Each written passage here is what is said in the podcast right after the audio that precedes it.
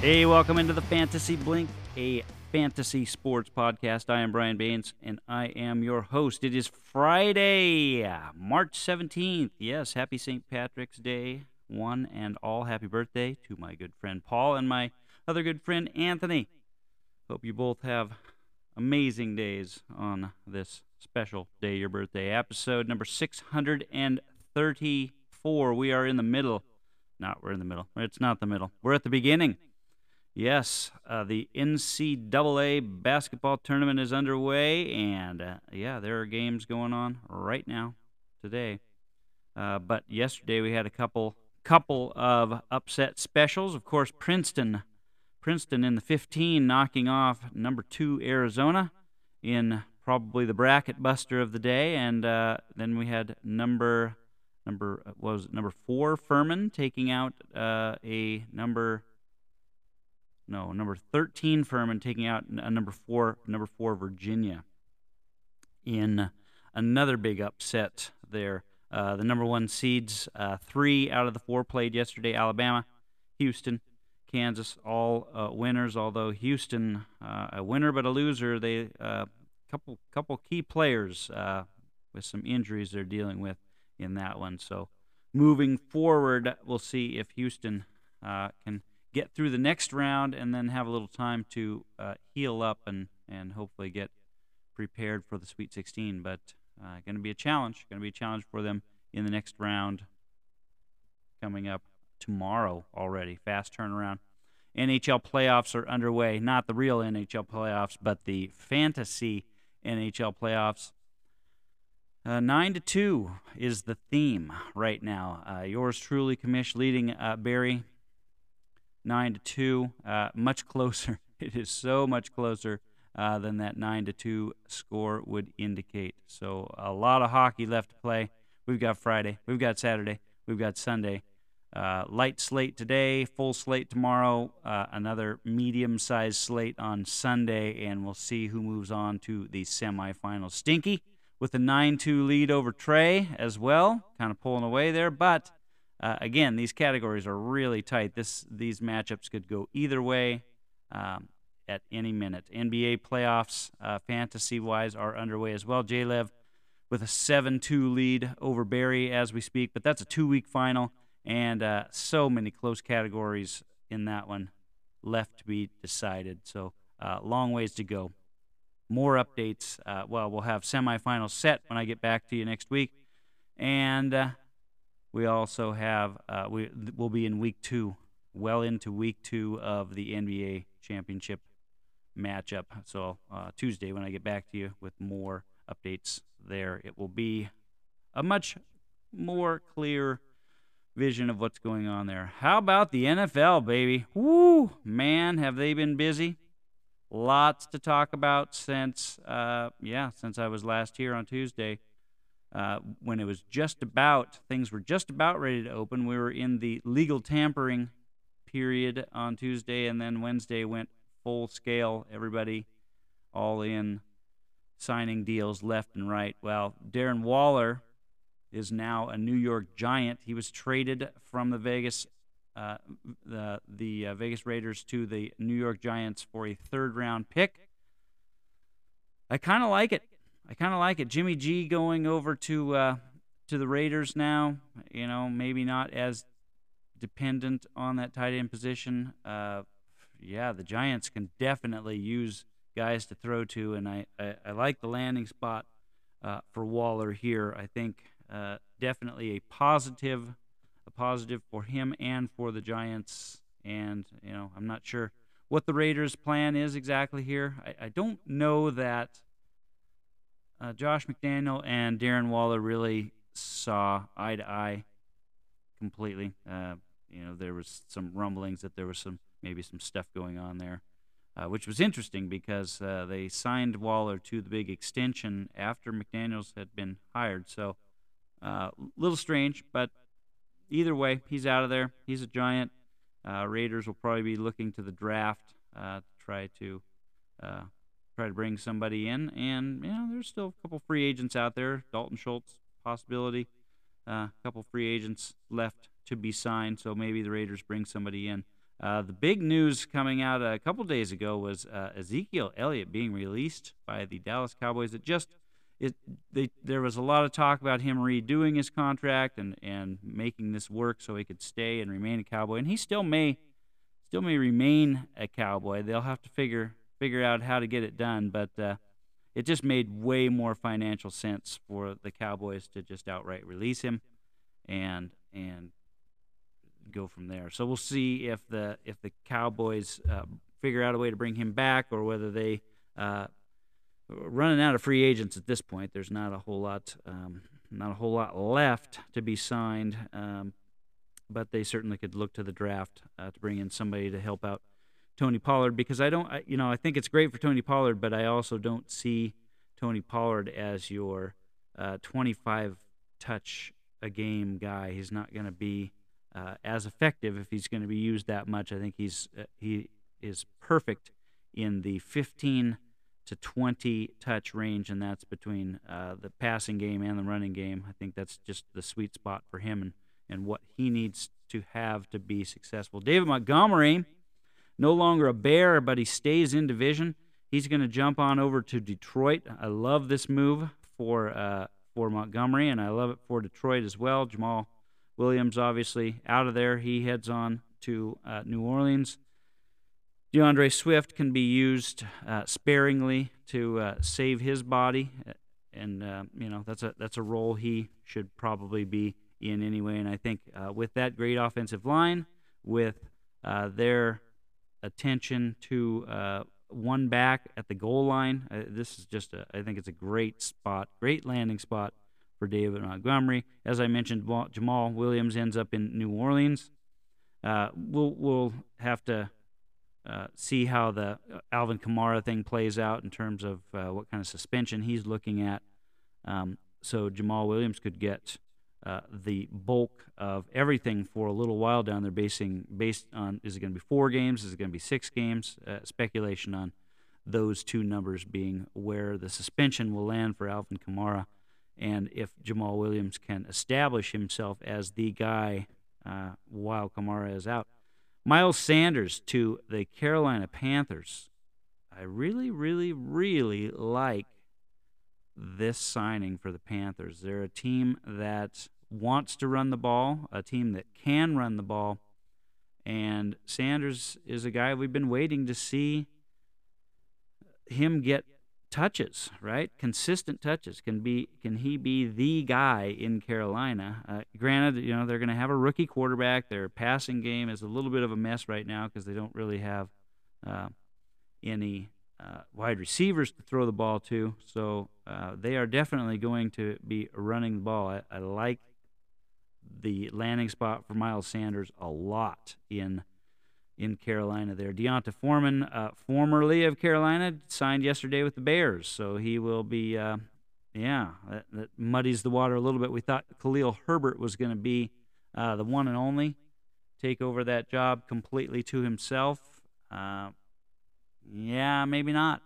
Deonta Foreman's a banger, not necessarily going to be your passing game guy, but he certainly will take some carries away from Khalil Herbert there. I'm not as a Foreman owner in a couple leagues, more than a couple. I think I have him in 3 different leagues, 3 different leagues. I don't know that. What was I hoping for? I don't know. He wasn't going to be the guy for anybody, right? He wasn't going to sign and be the guy. So I guess he's a Khalil Herbert injury away from being the guy in Chicago now. So, in the end, there could be worse landing spots than where he ended up with Chicago. Jacoby Myers to the Vegas Raiders. This one was interesting to me because Myers signs a 3-year deal. I think it was $33 million, might have been like $20 guaranteed, something like that, with the Vegas Raiders. And so he's a slot guy. Probably going to be moving a little more outside because Hunter Renfrow is your slot there. I'm baffled by this one on 2 levels. Not only I don't know that it was the best the best use of money for the Raiders. Is this what they really needed? Was it Jacoby Myers? I understand Josh McDaniels probably probably likes him and wanted to get him there. So that makes sense from that point of view. But did the Raiders really need him? And so the New England Patriots turned around and signed Juju Smith-Schuster to a 3-year deal worth about $30 million. It's pretty much the same exact deal. Why would you? Why would you sign somebody that, I don't know, they know what they had in Jacoby Myers, right? Maybe was it an issue of Myers just not wanting to be there anymore? The Patriots have a very specific system, a very specific way of doing things. They don't vary from that a whole lot, and not every player fits the mold of someone that can fit into that system. Jacoby Myers was already there. He was already seemingly on board with that. Why would you go outside of it and get go for a crapshoot on Juju Smith-Schuster when you could have the same guy for the same money, for the same contract that was already familiar to you and in your system? It doesn't make a ton of sense for me. And obviously Juju's not as not better off for going to New England than he was in Kansas City. But I think the writing was on the wall. We weren't going to see him re-signed in Kansas City, so New England is his landing spot. Miami, how about this one? They sign all four running backs to extensions in one day. Gaskin, Wilson, Mostert, and Salvin Ahmed, all four of them signed to extensions on the same day. Done. Boom. Yeah. Gaskin, I believe Gaskin, I didn't see details on his. I'm assuming maybe it was a one-year deal. Wilson got two. Mostert got two. Ahmed probably one as well. All small deals. It makes sense. It's in a way, it's very smart of Miami. They're happy with these guys in the system that they run, and you got them all. Right? So it's covered. You can handle injuries from any and all and have the next guy up and be able to handle it. And they're all familiar with the system, and they are your guys. So, there won't be – I don't see anything else happening from the Miami Dolphins at the running back position, be it the draft, be it free agency. They are done. They are locked up. James Robinson, 2-year deal in New England. I like this for Ramondre Stevenson because personally I don't believe James Robinson has it after the Achilles injury and being a Ramondre owner in a couple leagues. It means Ramondre is going to be the guy, and because it's a 2-year deal and it was worth a decent amount of money, they're not going to go spending a whole lot of draft capital or any other free agency moves at the running back position, so we can rest assured that that is covered. Allen Lazard goes to the Jets. We thought that was coming. We were pretty sure it was coming, and it did. We'll see if Aaron Rodgers will follow. The saga continues there. Orlando Brown to the Cincinnati Bengals. This is a great signing for Cincinnati. 4-year deal for them. Gardner Minshew goes to Indianapolis. He very well could be the starter, at least for a little while next season there in Indy. So I think that actually helps your Michael Pittman, Alec Pierce, Jonathan Taylor. I mean, it helps your offense right away. I think they get a little bit of a boost there. Samaje Perine signs with the Denver Broncos. So, yeah, that's, good landing spot, I guess, for him. He can do it all, and will probably get the chance to do quite a bit at the beginning of the year while they wait for injuries to clear up. Slayton and Shepard both signed by the Giants. I believe Shepard's a 1-year deal. Slayton, I think it was a 2-year deal. Rashad Penny signs with the Philadelphia Eagles on a 1-year deal. Very incentive-laden. He's got to stay healthy, but, man, this is a great, great landing spot for him if he can get on the field and stay on the field, because we've seen when he's healthy and he's there, he's very effective. Just has not been able to stay on the field. Jacoby Brissett to the Commanders. I think you could be looking at your starting quarterback for the Commanders there. I think he will definitely challenge for that. Robert Tonyan signs with the Bears. Alexander Madison, 2 years, $7 million to the Vikings. We're waiting to see Dalvin Cook, he was very, very smart in that as soon as the season ended, he immediately, upon whispers of, we might just cut him loose because he's costing us quite a bit. Upon whispers of that, he immediately had surgery, right? So the one way a player can protect themselves from being cut is getting cut on, right? Get the surgery, because then your contract then becomes fully guaranteed, and not a lot the team can do with you at that point. So they have to wait until the injury heals up, the surgery heals up, and then they can decide what to do with him there. I would not be shocked if Dalvin Cook was let go, but there might be time-sensitive things in his contract. They might have to do it by a certain date, and those dates might pass before he's deemed healthy. So it's a wait-and-see on that one. Let's see. Andy Dalton signs with the Panthers.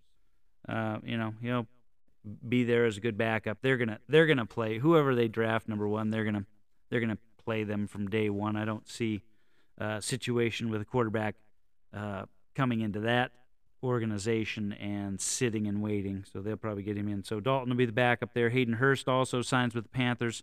They can certainly use that. They don't have anybody to catch the ball right now. How about this one? Michael Thomas signs a one-year deal with the New Orleans Saints.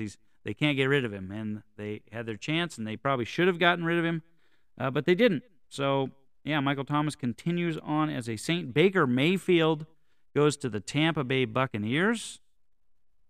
This will be fun, right? He's got some weapons there. Last chance to prove it, probably. Year 6, former number 1 overall pick, Baker Mayfield with the Tampa Bay Buccaneers. It will be his job to have, so it will be on him. And then Marcus Mariota signed last night as the new backup of the Philadelphia Eagles. Makes sense. He's a little more into that model of Jalen Hurts. Fits the system probably a little bit better maybe than Gardner Minshew did. And with Minshew moving on, they needed to fill that spot, so they went to Marcus Mariota. So still a few guys out there. It's starting to wind down. Old free agency is we still got OBJ waiting to sign somewhere. Dalton Schultz is still looking for a home, or trying to seeing if Dallas is going to find a way to keep him on board. But it's starting to get down to the nitty gritty, and we'll see probably some more trades coming. Right, we're waiting to see.